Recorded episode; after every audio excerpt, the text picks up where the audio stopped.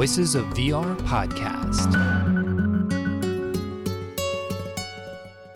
Hello, my name is Kent Bye, and welcome to the Voices of VR podcast. It's a podcast that looks at the future of spatial computing. You can support the podcast at patreon.com slash voices of VR.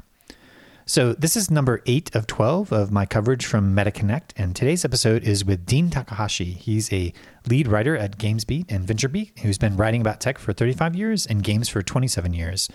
So Dean is a veteran tech journalist, especially covering the games beat. and I just wanted to sit down with him and get some of his take of what he's seeing here at MetaConnect since he's very prolific writer and has been really chronicling different aspects of the game industry in a way that has been super detailed. He casts a wide net and writes lots of articles, but has an opportunity to connect to lots of different folks across the industry. And so He's more lately been covering a lot of things that are happening in AI, but also looking at the broader trends of gaming and also the influence of things like science fiction that are feeding into the development of all these technologies. So I want to get some of his reflections of what was happening within the context of these latest announcements from Meta, both in the AI front, but also in the context of augmented reality, what he's seeing from augmented reality gaming and what gets him excited, but also just these broader reflections on things like the different dynamics between Unity and Unreal Engine over the years, their fight for different market share, how they're serving different audiences, as well as how they're both kind of struggling in terms of trying to figure out the best business models to be able to support their development of these game engines.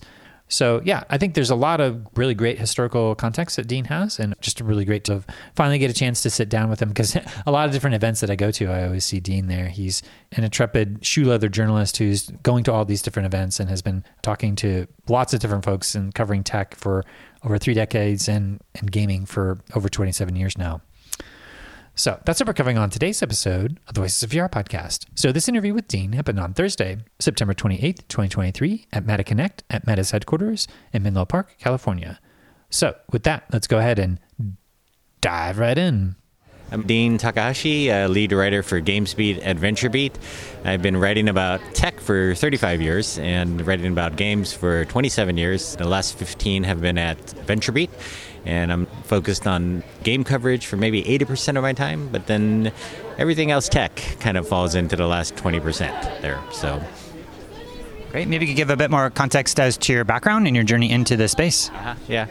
I mean, I've always been a writer. I, I was an English major in college and I got a journalism grad degree. And then I trained uh, during the summers with a program that trained minority journalists and put them into newspaper jobs. And so the newspaper industry became really fascinating to me, learning about it, you know, from people who were coming from different places like the New York Times and Washington Post. And, you know, it kind of inspired me to get into what I thought was a very noble cause or noble business of recording the history of the world as it happens, I guess.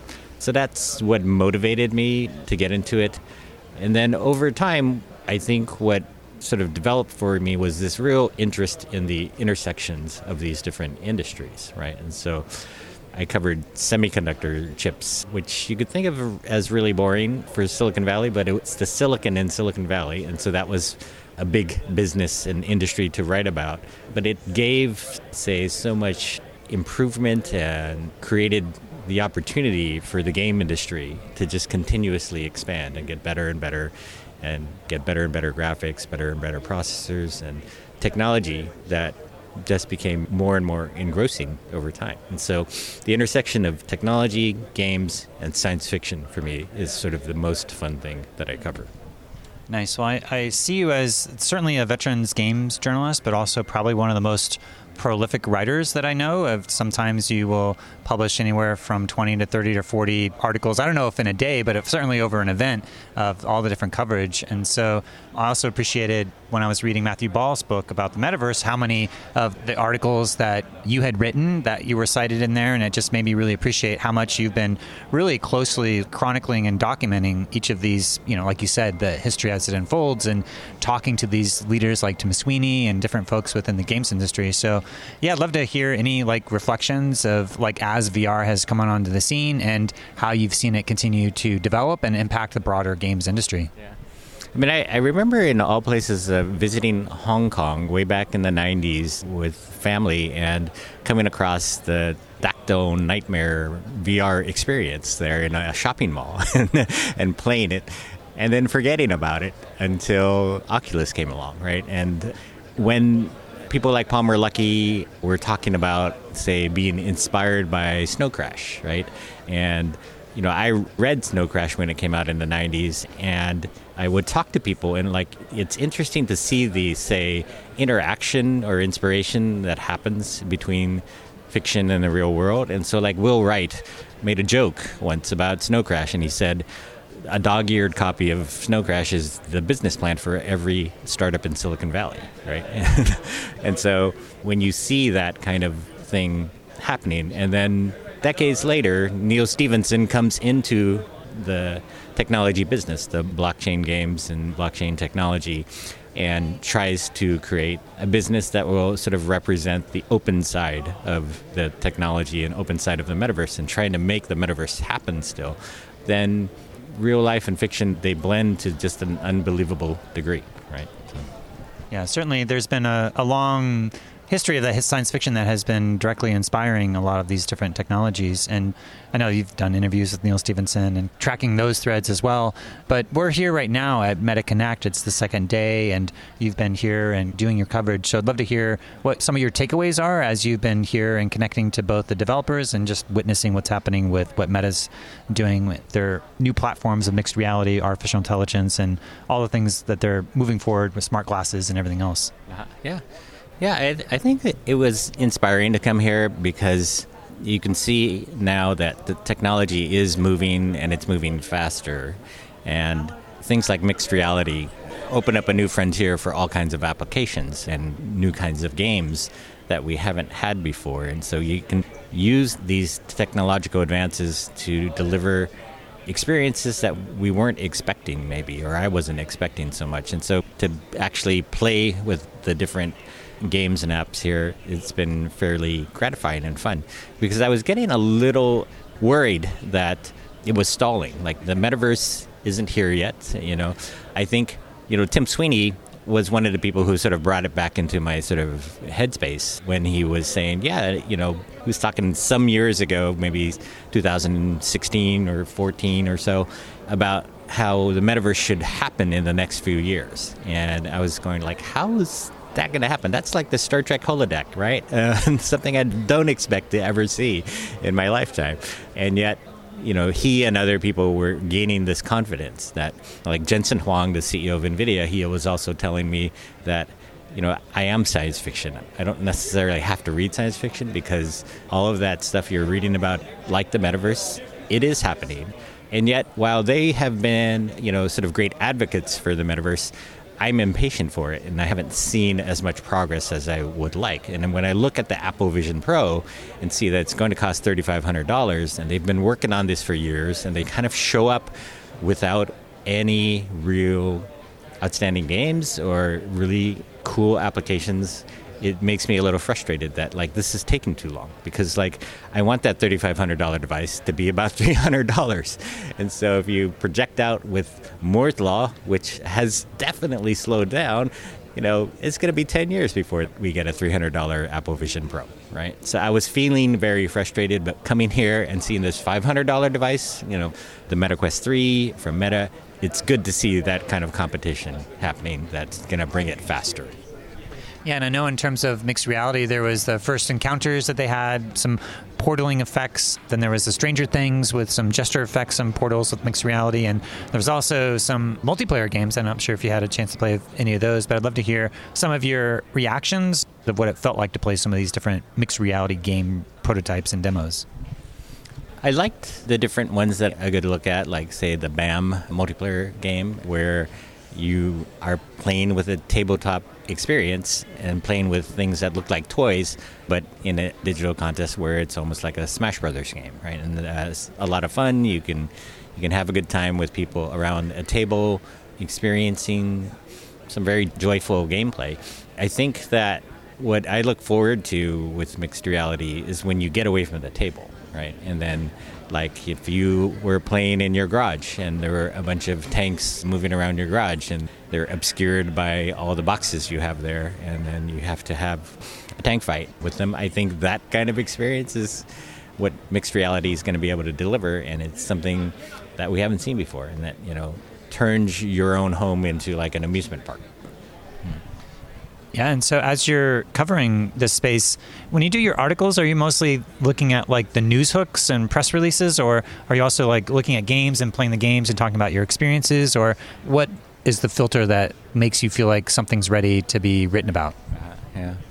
I mean, I, I, have a lower bar for news than many other publications do, and so that's why I'm writing a lot of stories. Like I sometimes do write 10 stories in a day, and you won't find people at the New York Times writing about games, you know, every couple of weeks maybe, right? And so like they're much more choosy about what they decide to write about. But I find that there's a lot of interesting interplay between making yourself accessible to people.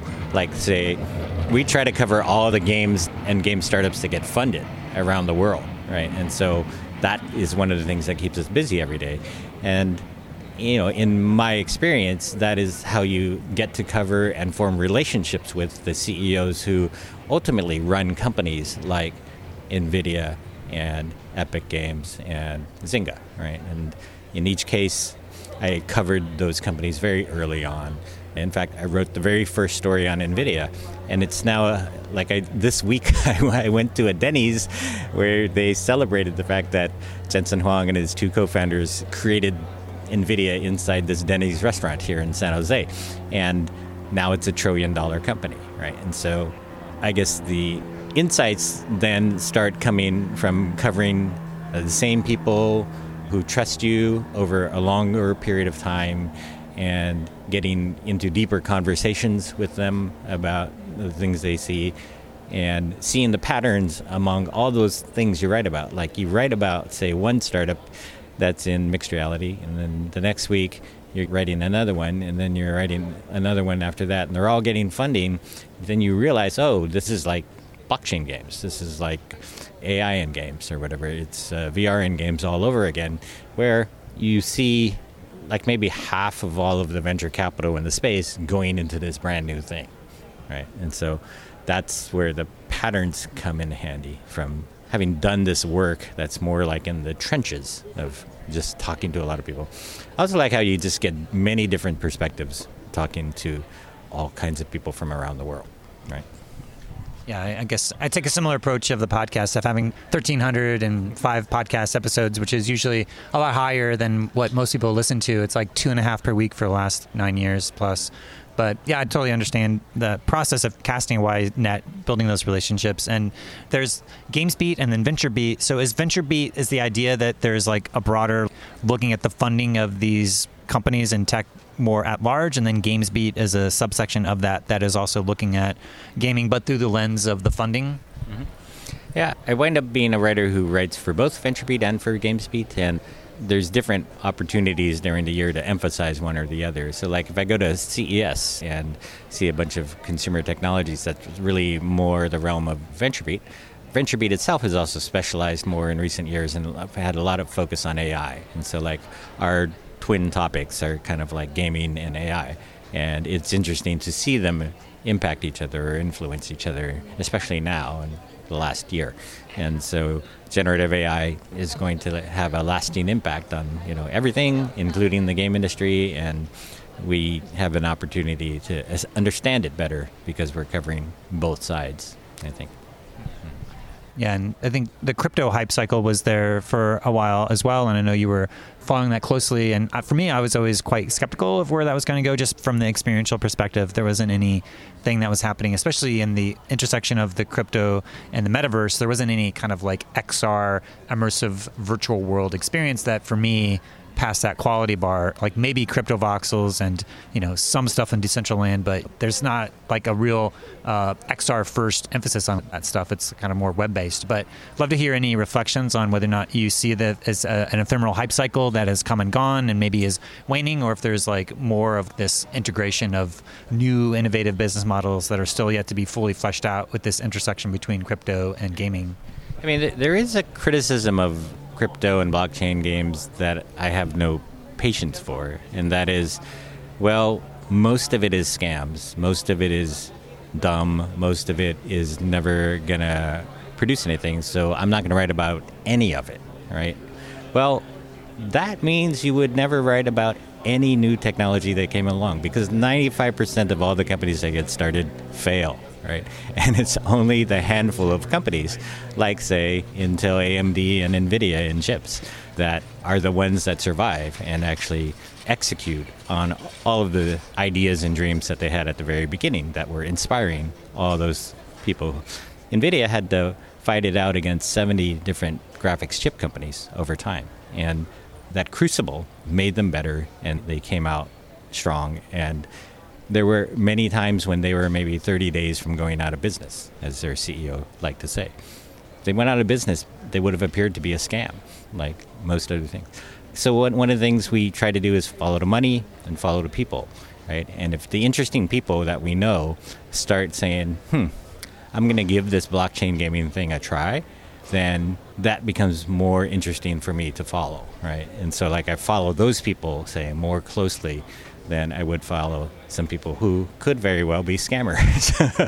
the, you know, the interesting thing about interviewing crypto people is like sometimes they won't tell you their last name, and they put an animated uh, avatar up on the screen when you're doing a Zoom call with them, and you're going like, hmm, I don't know if I uh, I want to spend as much time with this person. Uh, so there's risks, you know, that you get caught, say promoting companies that ultimately turn out to be faking everybody out.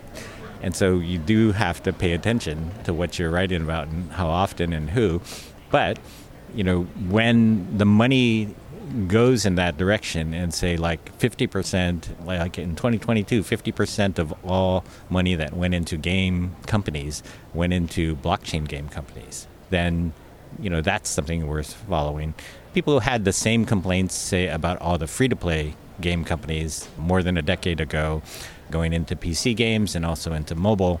And then, you know, a decade later, free to play is more than half of the gaming business, right? And so sometimes it works out, sometimes it doesn't. And yet, if you understand that there's a pattern here and that you follow these companies to the logical extreme, you'll be following the right people over time. You know? Yeah, well, you said that you've been tracking AI, and there was certainly in the three pillars that Meta presented in their keynote, they had mixed reality, artificial intelligence, and smart glasses. And so I've just did a whole series of looking at some of the intersections of XR and AI. And one of the companies that I came across at Augmented World Expo that I was really quite intrigued by was this company called InWorld.ai, which was used in both Meet Wall as well as Neal Stephenson has been working with them to start to create these bounded NPC characters that have large language model enabled conversational interface reception, but are bounded by more of a knowledge and able to create this whole sci fi vibe that is going above and beyond what existing large language models can do. And so that for me is one of the more exciting innovations that I've seen so far in AI, but also generative AI and everything else. But I'd, I'd love to hear some of your take of like what are some of the trends or things that you kind of get a sense that maybe there's something here that's a little bit more of just slapping in a large language model or kind of just throwing uh, a generative AI. If there's something more along the process of the production of the games or something that's going to be a little bit more consumer facing for end users that are going to be more directly engaging with different AI technologies. So, love to hear some of your takes since you've been covering it here for the last bit.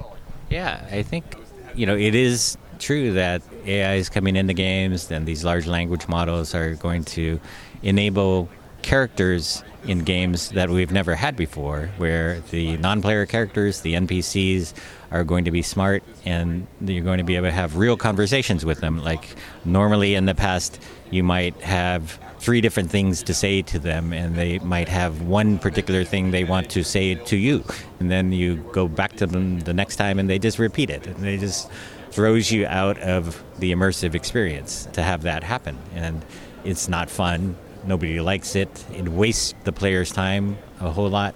And so NPCs, while they bring something to the table, they also have been failing us for years. So when you come across an NPC that has a large language model behind it and they're able to talk to you for a long time and have conversations and produce their responses in in real time, it's a more satisfying experience. I think the worry I have is that at the moment, the large language models can be very expensive to query. Right. So if you say, "Can you tell me about the city here?" and the NPC starts responding and tells you all about the history of the city, um, that's a very expensive transaction when it comes to computing time. Right. And the problem it creates is just tremendous demand from all of the players of the game constantly asking these questions of NPCs, which are fascinating to them now. They get stuck, you know, talking to them for an hour or so, and then the game developer winds up with a pretty large computing bill at the end of the day from Amazon or whoever is providing their computing services to them.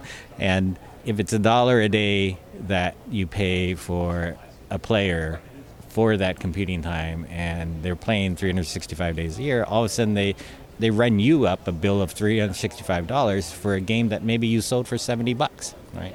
There has to be a solution to that, and they are talking about these solutions now. Like, say, Roblox has talked about maybe dumbing down the large language models and limiting them in some way, using something like 16 bit floating point to do the computing instead of 64 bit. They're all coming up with different tricks now to reduce their dependence on supercomputers and making it more like, hey, the AI in your smartphone might be able to handle this, right? But there is something that I guess all of us maybe don't understand, and that was like neural networks, large language models. They became magical at one point where they could take our natural language speech and we asked them a query and they produced the right answer for us. Like that's the magic of them. But you know, we had to stuff them with like say a thousand images of a cat before they could recognize a cat. Whereas humans, they can look at a cat, you see it one time, the next time you see a cat, you know it's a cat, right? And so there's an inefficiency in, in, the computing about it. And I think that we're going to get to a better place, I guess, we're also going to get to a place that is not, say, stealing copyrighted or trademarked information from the rest of the world in order to get you your answer, right? Or to get you your new creation when you say, create me a new pet in my game or something, right? And then, you know, you don't want it stolen from somebody else when it shows up. So there's lots of different interesting problems that they're working on, and, you know, I hope they're going to solve them and get us what we want. Yeah, I had uh, published that series on XR and AI and featured uh, interview with Keiichi Matsuda, who worked with Niantic on Meet Wall. And then there was also the InWorld.ai, which was essentially creating these personas. And during the keynote here at Meta, they're essentially doing that same thing of creating these celebrity inspired, bounded character personas of AI that you're able to engage with. And there was a bit of a, a, surreal demo where Mark Zuckerberg's on stage doing a text adventure with a, a virtual Snoop Dogg dungeon master who was charging forth and unsheathing his blade, and these instructions that he's having this immersive gaming adventure in the context of a big tech keynote, which again I feel like is this intersection between how already Meta is going down this spatial computing realm, but there's this inherent game-like interactive components that have been coming from the gaming industry that we're starting to see fused more and more into these mainstream tech products that are geared towards creating these types of immersive interactive experiences that are like say productized across the family of different apps that meta has across instagram and messenger and whatsapp and aspects of whatever they do with XR and the metaverse. So, yeah, I'd love to hear any reflections uh, as you've seen the technology cycles and the progression of technology in this intersection between the AI and the more gaming components as they move forward.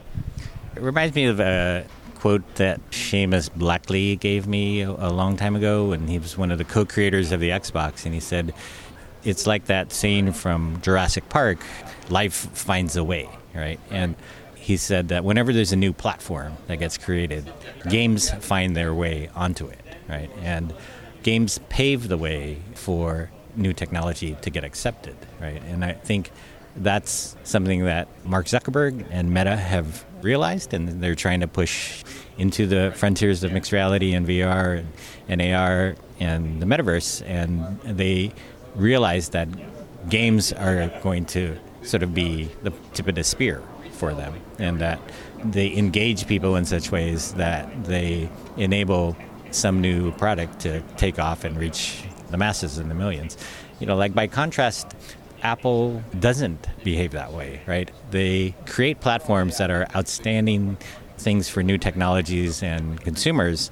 And accidentally, the game companies find it, figure out how to use it, and get onto it. And it's a different approach, I think, between those two different extremes. One subsidizes the games so that they can do great things and attract the crowds on a platform, and the other ignores games and just makes technology for everybody. And the game people find a way to make use of it. And I'm not sure which one is going to win, like which approach. So far, Apple has gotten the biggest audiences for its products, but you know, I still believe that in things like, say, the metaverse, you know, like different people have said that if you're going to build a metaverse, you're probably going to use a game engine.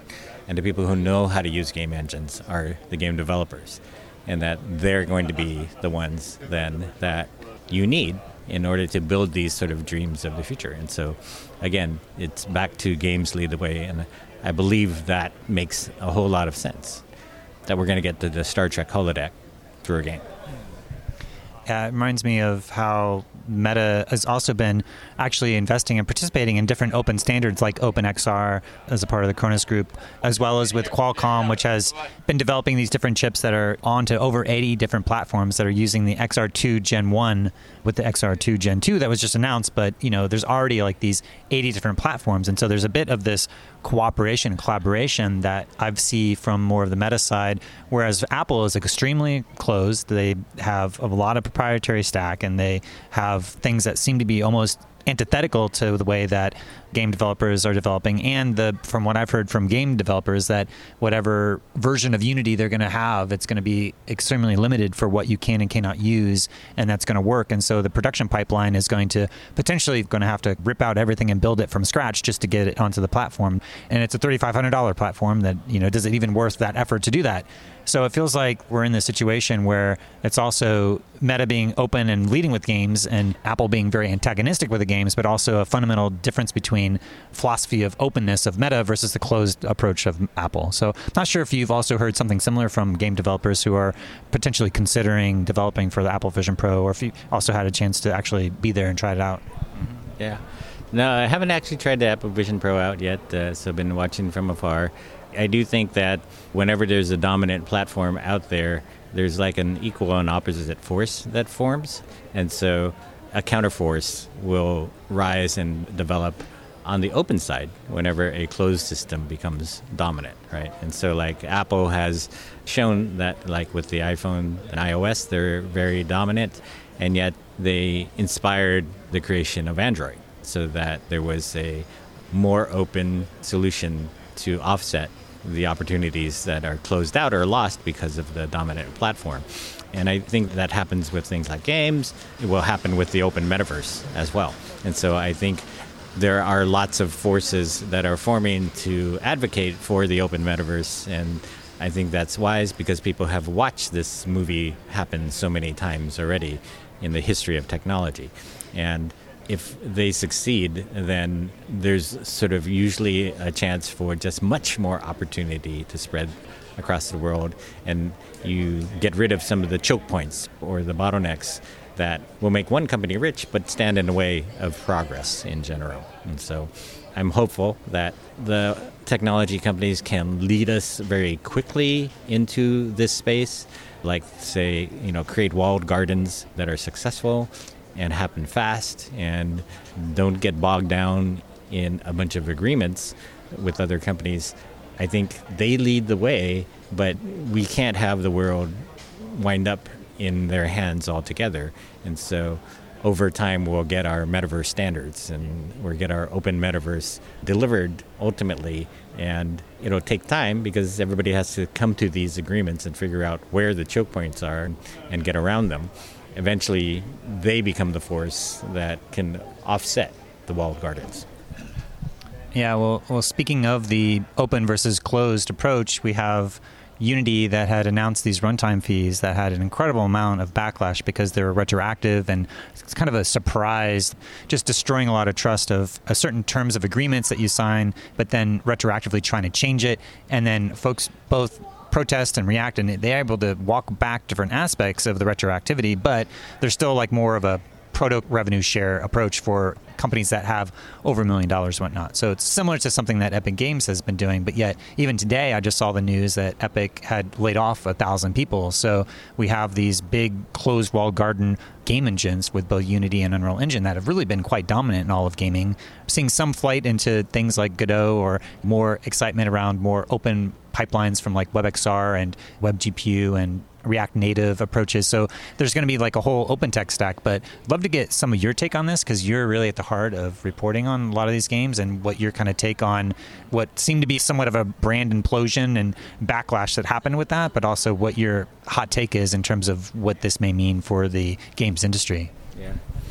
I guess you know one of the interesting things about nature is like say the ants and the rats are still with us, right? And despite the fact that mammals came into the world and started dominating everything, the ants and the rats they serve their purpose. And so like Epic Games has been around for decades. They create this great 3D game engine, but it was great for PCs and for game consoles, right? But it wasn't as good for mobile games when mobile games started taking off extremely fast. And so Unity came along and filled this hole with a game engine that was cheap and affordable to all those mobile game startups that were just barely getting off the ground.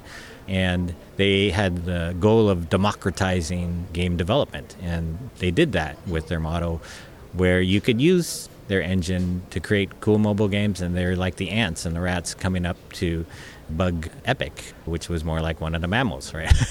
And and so unity has been eating up the market from the bottom but it also did so by making a lot of things free. So like for developers who were amateurs and just starting out they got to use the unity game engine for free.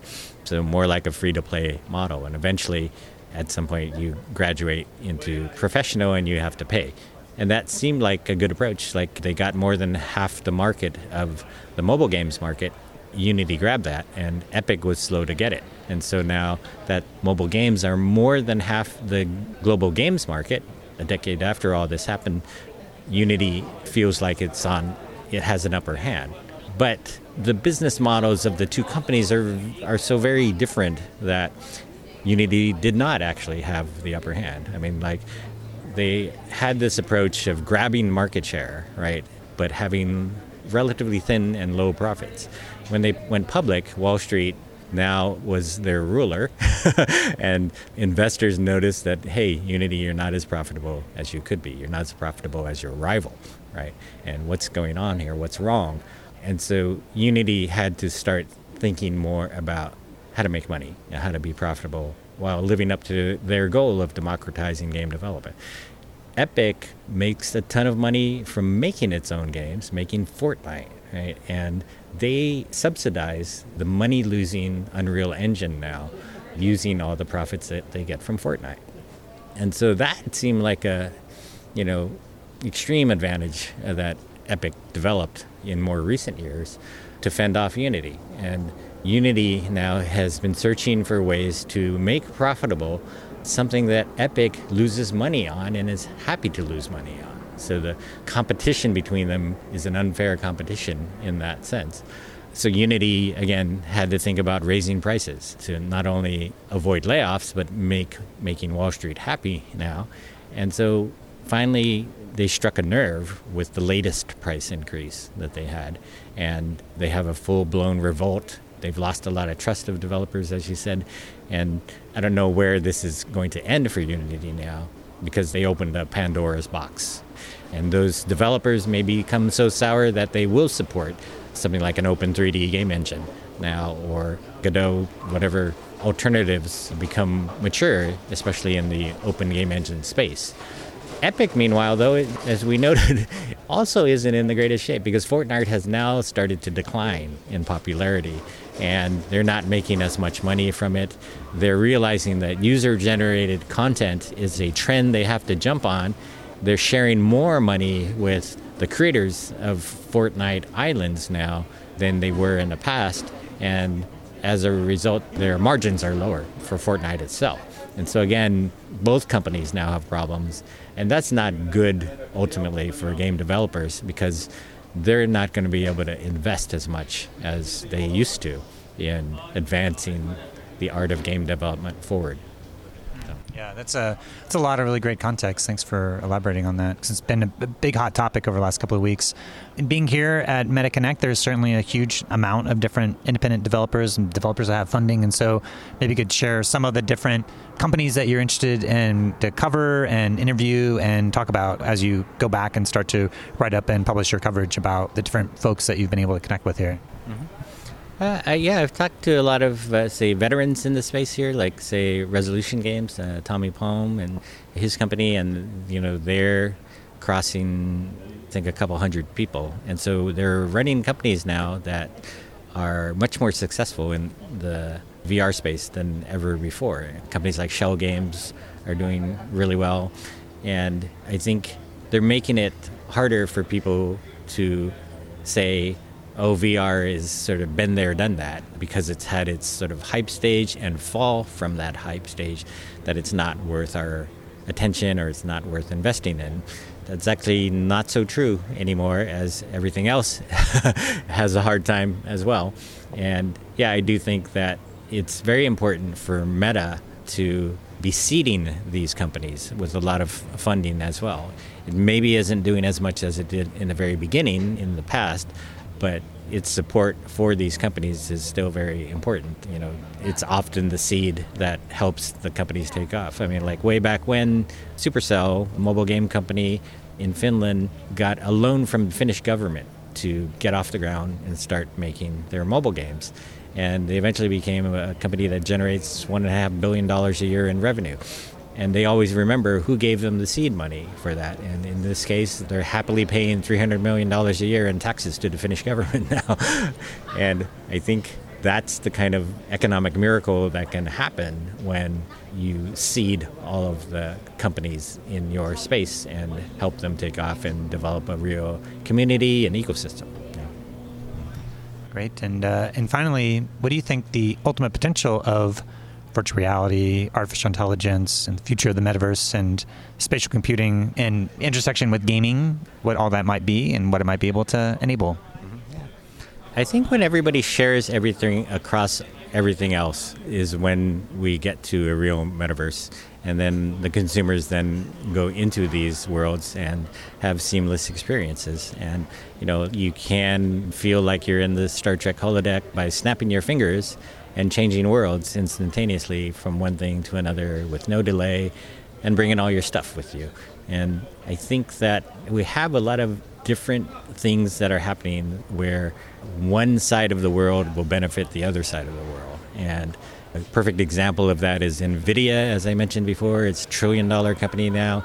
They're investing in supercomputers, making graphics chips for these supercomputers they have a project called Earth 2 where they're going to try to get all the supercomputers of the world together to simulate the world's climate. So they can understand climate change and make predictions about climate change for decades ahead of time. And if they can do this, you know, hey, they can save the world, right? But while they're doing this, they're going to create a simulation of the world. And, you know, I had a chance to ask Jensen, like, hey, if you do that, do you get the metaverse for free? And he goes, yes, we're going to build Earth 2, and this is going to be the simulation, and it's going to be useful for all the scientists of the world. But yeah, you know, hey, take it and go make the metaverse from it, right? And so all the efforts that they're doing to invest in the omniverse and the tools for making 3D objects interchangeable, things like Pixar's Universal Scene Description Standard, USD, that's enabling them to create this digital twin of the Earth they're making digital twins of factories. They're going to be able to make cities.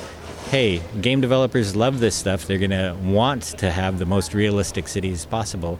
And so they're going to take a piece of it and use that as the starting point for building their experiences that may be more fanciful or you know crazy and yet they're based on a foundation of things that have been already built by somebody else and i think when we get to that kind of world where Rockstar Games can build out their version of New York and say to Ubisoft, hey, I want Paris from you. And Ubisoft has built Paris already, and so they trade them with each other. And we get the benefit of that. We get great gaming experiences in worlds that are unimaginably cool. Awesome. Well, is there anything else that's left unsaid that you'd like to say to the broader immersive and gaming community? I'm looking forward to all of the changes, you know, that are going to come in as sort of much fun it's been to see maybe three decades worth of advancement in this space. I feel like, yeah, we're just at the beginning of all the fun stuff. Awesome. Well, Dean, you've certainly been one of the most prolific chroniclers of the gaming industry over the last uh, 30 plus years now and and yeah I always just appreciate your takes and and all the different historical contexts you're able to provide throughout the course of this conversation and the coverage that you do there on both VentureBeat and GamesBeat so yeah thanks again for just taking the time and help recapping what you're seeing in the broader trends of the gaming and XR open metaverse industries so thank you Oh, thank you very much, Kent. I uh, appreciate what you do as well. Like, you get all the perspectives, all the different perspectives that people have in the world, and that's important. Awesome. Thank you. So, thanks again for tuning in to one of my dozen episodes about MetaConnect. There's lots that I've been unpacking throughout the course of the series, and I'm going to invite folks over to patreon.com to be able to join in to support my work that I've been doing here as an independent journalist trying to sustain this work. Realistically, I need to be at around $4,000 a month to be at a level of financial stability. I'm at around 30% of that goal. So I'd love for folks to be able to join in, and I'm hoping to expand out different offerings and events over the next year starting with more unpacking of my coverage from Venice Immersive, where I've just posted 34 different interviews from over 30 hours of coverage. And I've already given a talk this week unpacking a little bit more my ideas about experiential design and immersive storytelling. And yeah, I feel like there's a need for independent journalism and independent research and just the type of coverage that I'm able to do. And if you're able to join in on the Patreon, $5 a month is a great level to be able to help support and sustain it. But if you can afford more, then 10, 20, 50, or even $100 a month are all great levels as well. And will help me to continue to bring not only you this coverage, but also the broader XR industry. I now have transcripts on all the different interviews on the podcast on Voices of VR and in the process of adding categories as well into 1,317 interviews now that have been published after this series is concluded. So, yeah, join me over on Patreon and we can start to explore the many different potentialities of virtual and augmented and mixed reality at patreon.com slash voices of VR. Thanks for listening.